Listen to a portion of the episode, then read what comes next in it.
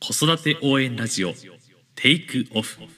こんにちは。ナビゲーターのマスターこと松浦です。西荻フレンドリースクールがお送りする子育て応援ラジオテイクオフこの番組では幼児小学生の子育て教育を中心に子供が生まれてから成人するまでの教育子供との関わりについてを広く深く掘り下げていくことを目的として制作しております。第26回目のテーマは子どもの進学にどう取り組むかです、えー今回も西荻フレンドリースクール室長の今野由美先生にお話を伺っていきますはいよろしくお願いいたしまよろすしくお願いします。えっと、子どもの進学にどう取り組むかということでじゃあこれはその幼児が小学校受験というか小学校の進学科を迎えるにあたって、えっと、保護者がどういった心持ちで、えっと、その残りの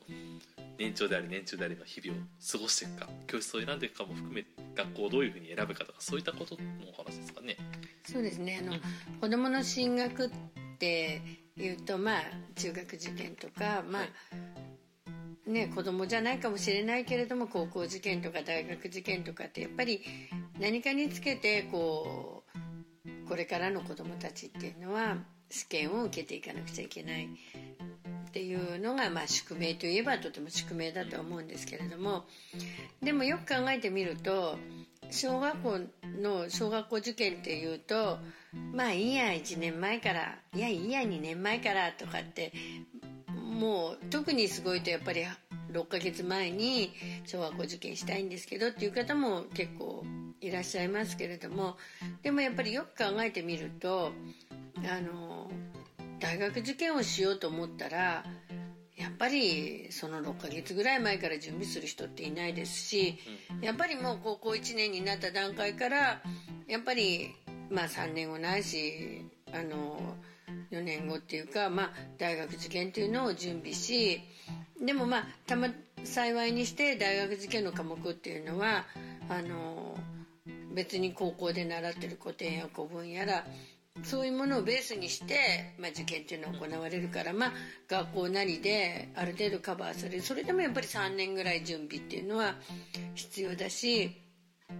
まあ、中学小学あの中学受験って言われる場合には大体皆さんいますよね。4年になったら中学受験の準備をしましょう。ね。まあ5年になったら誰も6年のねあの途中から6ヶ月ぐらい前から小あの中学受験を準備する人はいないって。誰しもが大体2年3年はねあのかけて準備をするって。でもその子たちっていうのは学校での勉強しているものにプラスある程度のあの学力を得ないとやっぱり中学受験って成功しないのしないからまあそれでも学校で準備してもらっててもやっぱり3年。長い人で3年。2年はも最低2年はやっぱりやると思うんですよ。ところが小学校受験に関してだけはやっぱりあのなんか幼児の受験だからいいんじゃないかっていうんで簡単じゃないかって言ってやっぱり3ヶ月4ヶ月ぐらい前からっていう人もやっぱりいらっしゃいますけど現実やっぱり小学校受験っていうのはあのお母さんたちのやっぱり子育てのまあ繁栄というか子供の実力だけじゃないしどうやっぱり親が子供と向き合ってどう育ててきたかっていうことがとても重要なんじゃないかと思います。でやっぱりあのあまりにも親が関わりすぎてまあ教室なんかでやり残したペーパーだったり家での勉強だったりこう親が見るとやっぱりそこで「なんであんた勉強できないのよ」しつけのことで起こるのはねやっぱりこういうことしちゃいけない。もっと友達に優しくしなきゃいけない。なんでこんな風にするのってそういう起こるのはいいんですけれどもやっぱりなんでこんなに勉強できないの？そのうちになんであんたはバカなの？もうそこまで親が言ってしまうとやっぱり子供って親に見捨てられたとか親は自分のことバカだと思ってるとかっていうことの傷つく方が怖いと。だからやっぱりそれがもうあの特にやっぱり6ヶ月ぐらい前からさあ始めましょうっていうことになった時にもう小学校受験の場合やらなきゃいけないことが山積みになってくる。で親も追い詰められる。で子供にやっぱり何とかしようと思うから焦る、でやっぱりそういうことがやっぱり起きる。でやってみると意外と小学校受験っていうのは奥が深くて全てができないといけないっていう。だからその先ほど先生が言ったその中学とか高校とかはそれまで、ま、学んできたものをベースにやっていくって言ったけど小学校受験の場合はゼロベースで始めないといけないからそ,、ね、その分大変ってことですよね。そうですね。だからゼロベースっていうことは、誰も教えてもらえない。だから親がどう子供に対してその子育てをしてきたかどう関わってきたかっていうことがもうすごく重要になってくる。だから例えば、まあ、本当に6ヶ月ぐらい前から始めてあの成功した方もいらっしゃいますけどそれはやっぱり例えば家で読み聞かせをすごくしてたという。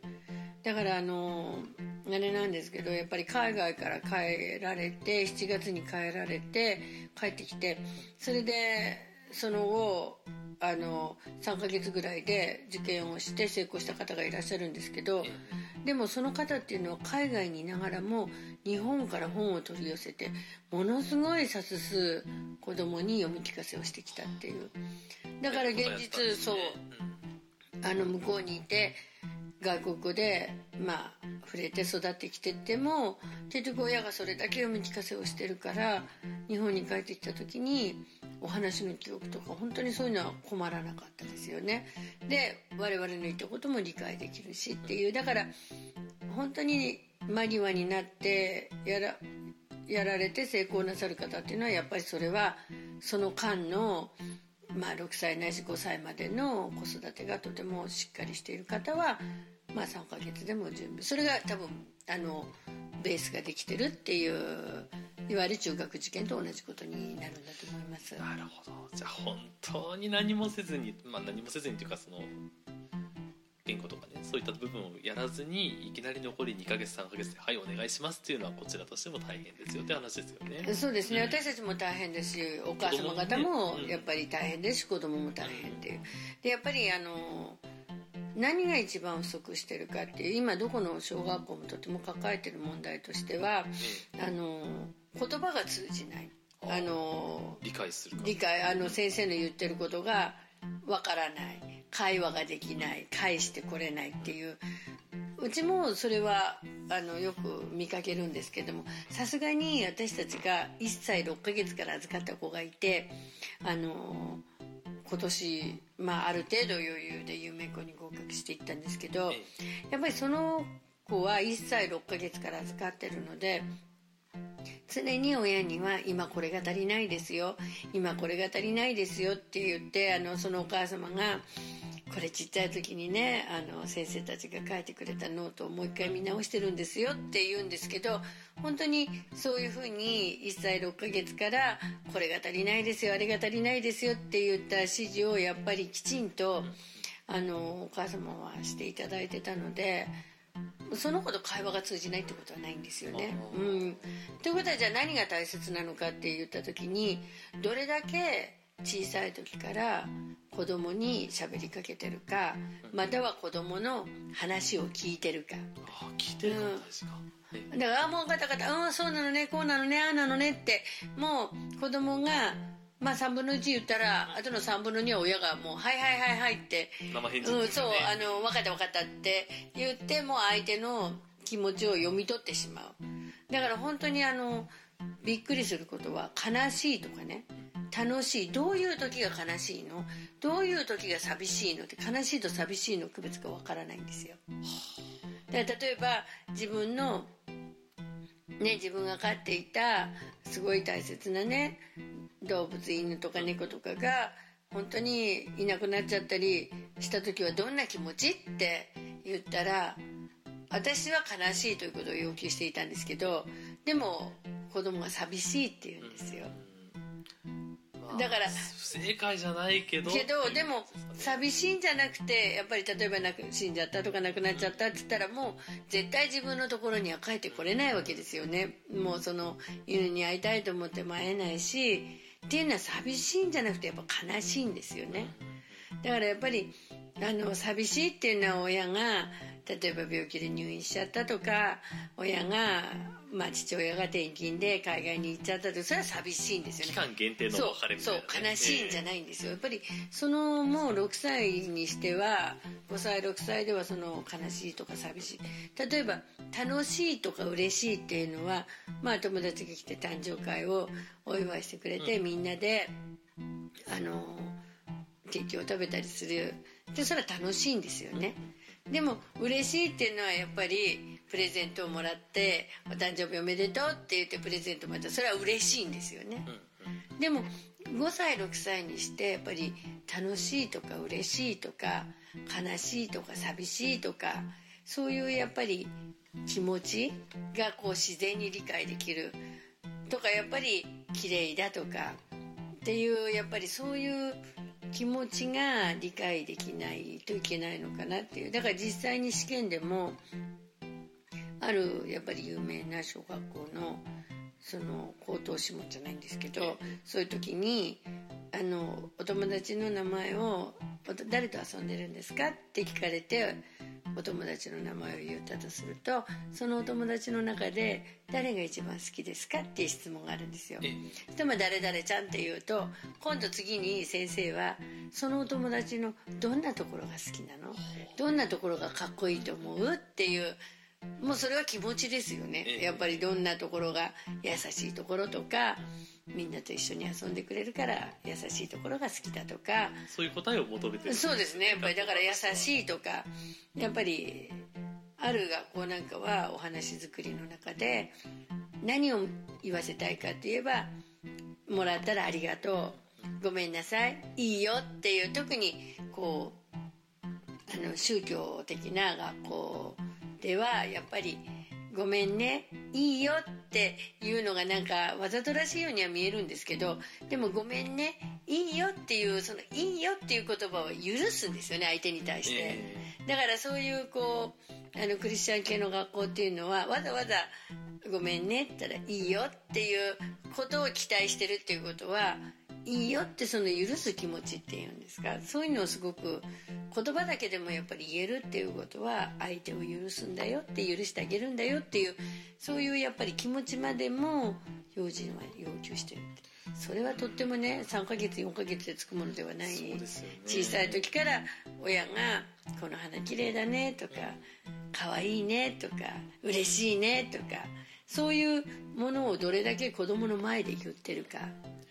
だから自然に普段の生活が染み込ませておかないとということですよね。そうですね。短期間でも軽く塗装したぐらいじゃそう。の変化球だったり予期せぬ問題が来た時にそう。簡単に剥がれてしまうというか。そうなんです。だから親に親っていうのは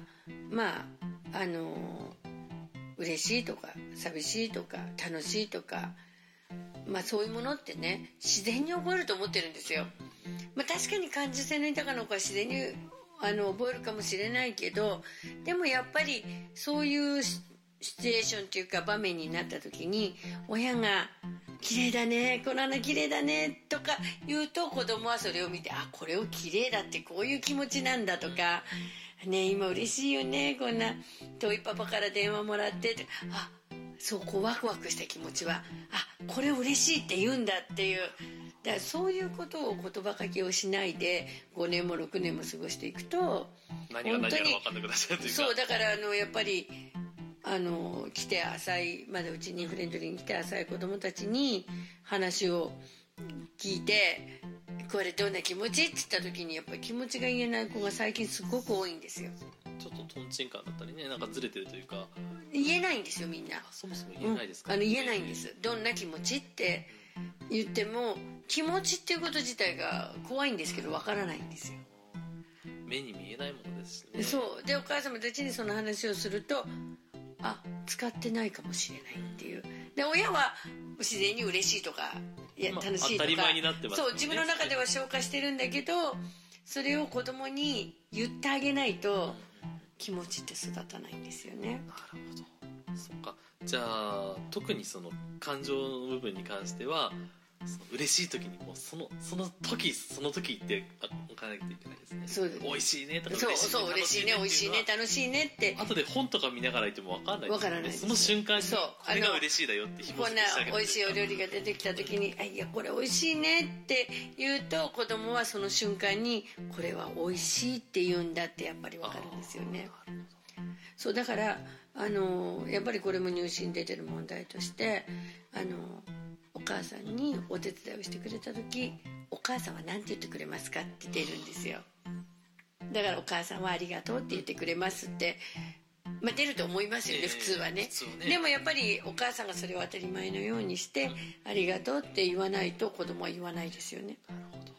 あとはお手伝いしてなかったりとかね、うありますよねん、でもやっぱりその時点でお先生の方は「あこの絵ありがとう」って言わないんだなって面接の時にこういくらこんなあのいい顔してても「あこの親って言わないんだ」っていう。見抜かれちゃうそう。だからあの親がたもう些細なことでもいい子供が何か私たちにそのしてくれた時に「ありがとうありがとう」もう私も自分はこれだけは忘れないでいようっていつも思ってるんですけどやっぱりもうほんの些細なことしてくれても子供に対しては「ありがとう」って言うと子供も「ああこういうふうにするとありがとう」って言ってくれるんだなっていう理解をする。だから指導者だってやっぱりそういうことに普段気を使っていかないと、ね。うん。と子供は「ありがとう」って言えるようになるんですよ。確かにフレンドリー来たての子ってありがとうの習慣ついてないですよね、あの鼻が出ててティッシュあげたら無言で取るとか、飴あげても黙ってブンって取っちゃうみたいなね。ところはすぐにびっくりするっていうか。そう。あのしてもらったら「ありがとう」って言うんだよっていうことを私たちは常に言うんですけどやっぱり「ありがとう」「ごめんなさい」ってこの言葉はやっぱり絶対に覚えておかなくちゃいけない言葉だし一生ついてもありますそうですでやっぱり「いいよ」って言ってあげられるやっぱりこう許す気持ちっていうかねそれもやっぱりやっていかないと今ねとても悲しい事件もたくさん起きてますけどやっぱりその根底にある子育てっていうのは一歩間違ったら怖いなっていう。そうですね。もうやっぱりかわいそうとか悲しいとかやっぱり相手のこういうことをされたら自分も嫌だと。でよく私が言うのはやっぱり自分にされて嫌なことはするなっていうことをしょっちゅう言ってるんですけどでもそういうことは本当に分かっていかないと。でそういうことは小学校受験ではいわゆるみんなと遊ぶっていうのが必ずあるんですよね。学校も入学前にぜひそこは見極めたいともうそうです。だから6歳までには絶対にあの身につけなければいけないこと。あの相手に対するその気持ち。でそれをやっぱり小学校受験っていうのは見てる。それはもう集団行動のコースを取るとかそういう問題じゃなくて普段の生活の中普段の授業の中でも私はそういう気持ちっていうものはものすごいやっぱり大切にしてます。だから将来やっぱり本当に健全な大人になってほしいと思う。であればやっぱりなお一層親は努力して気持ちを教えるべきだと、うん、